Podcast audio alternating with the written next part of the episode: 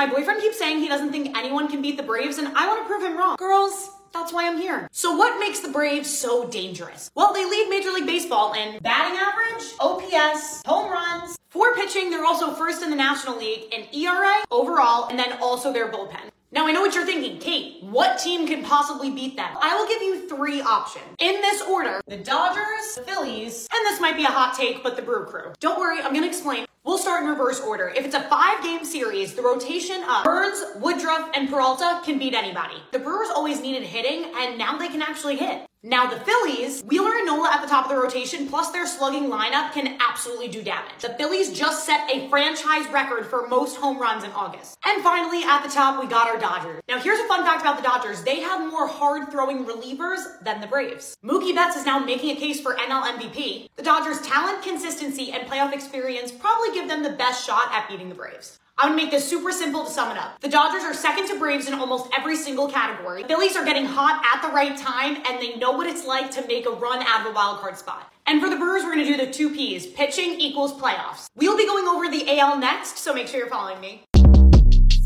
Short Cast Club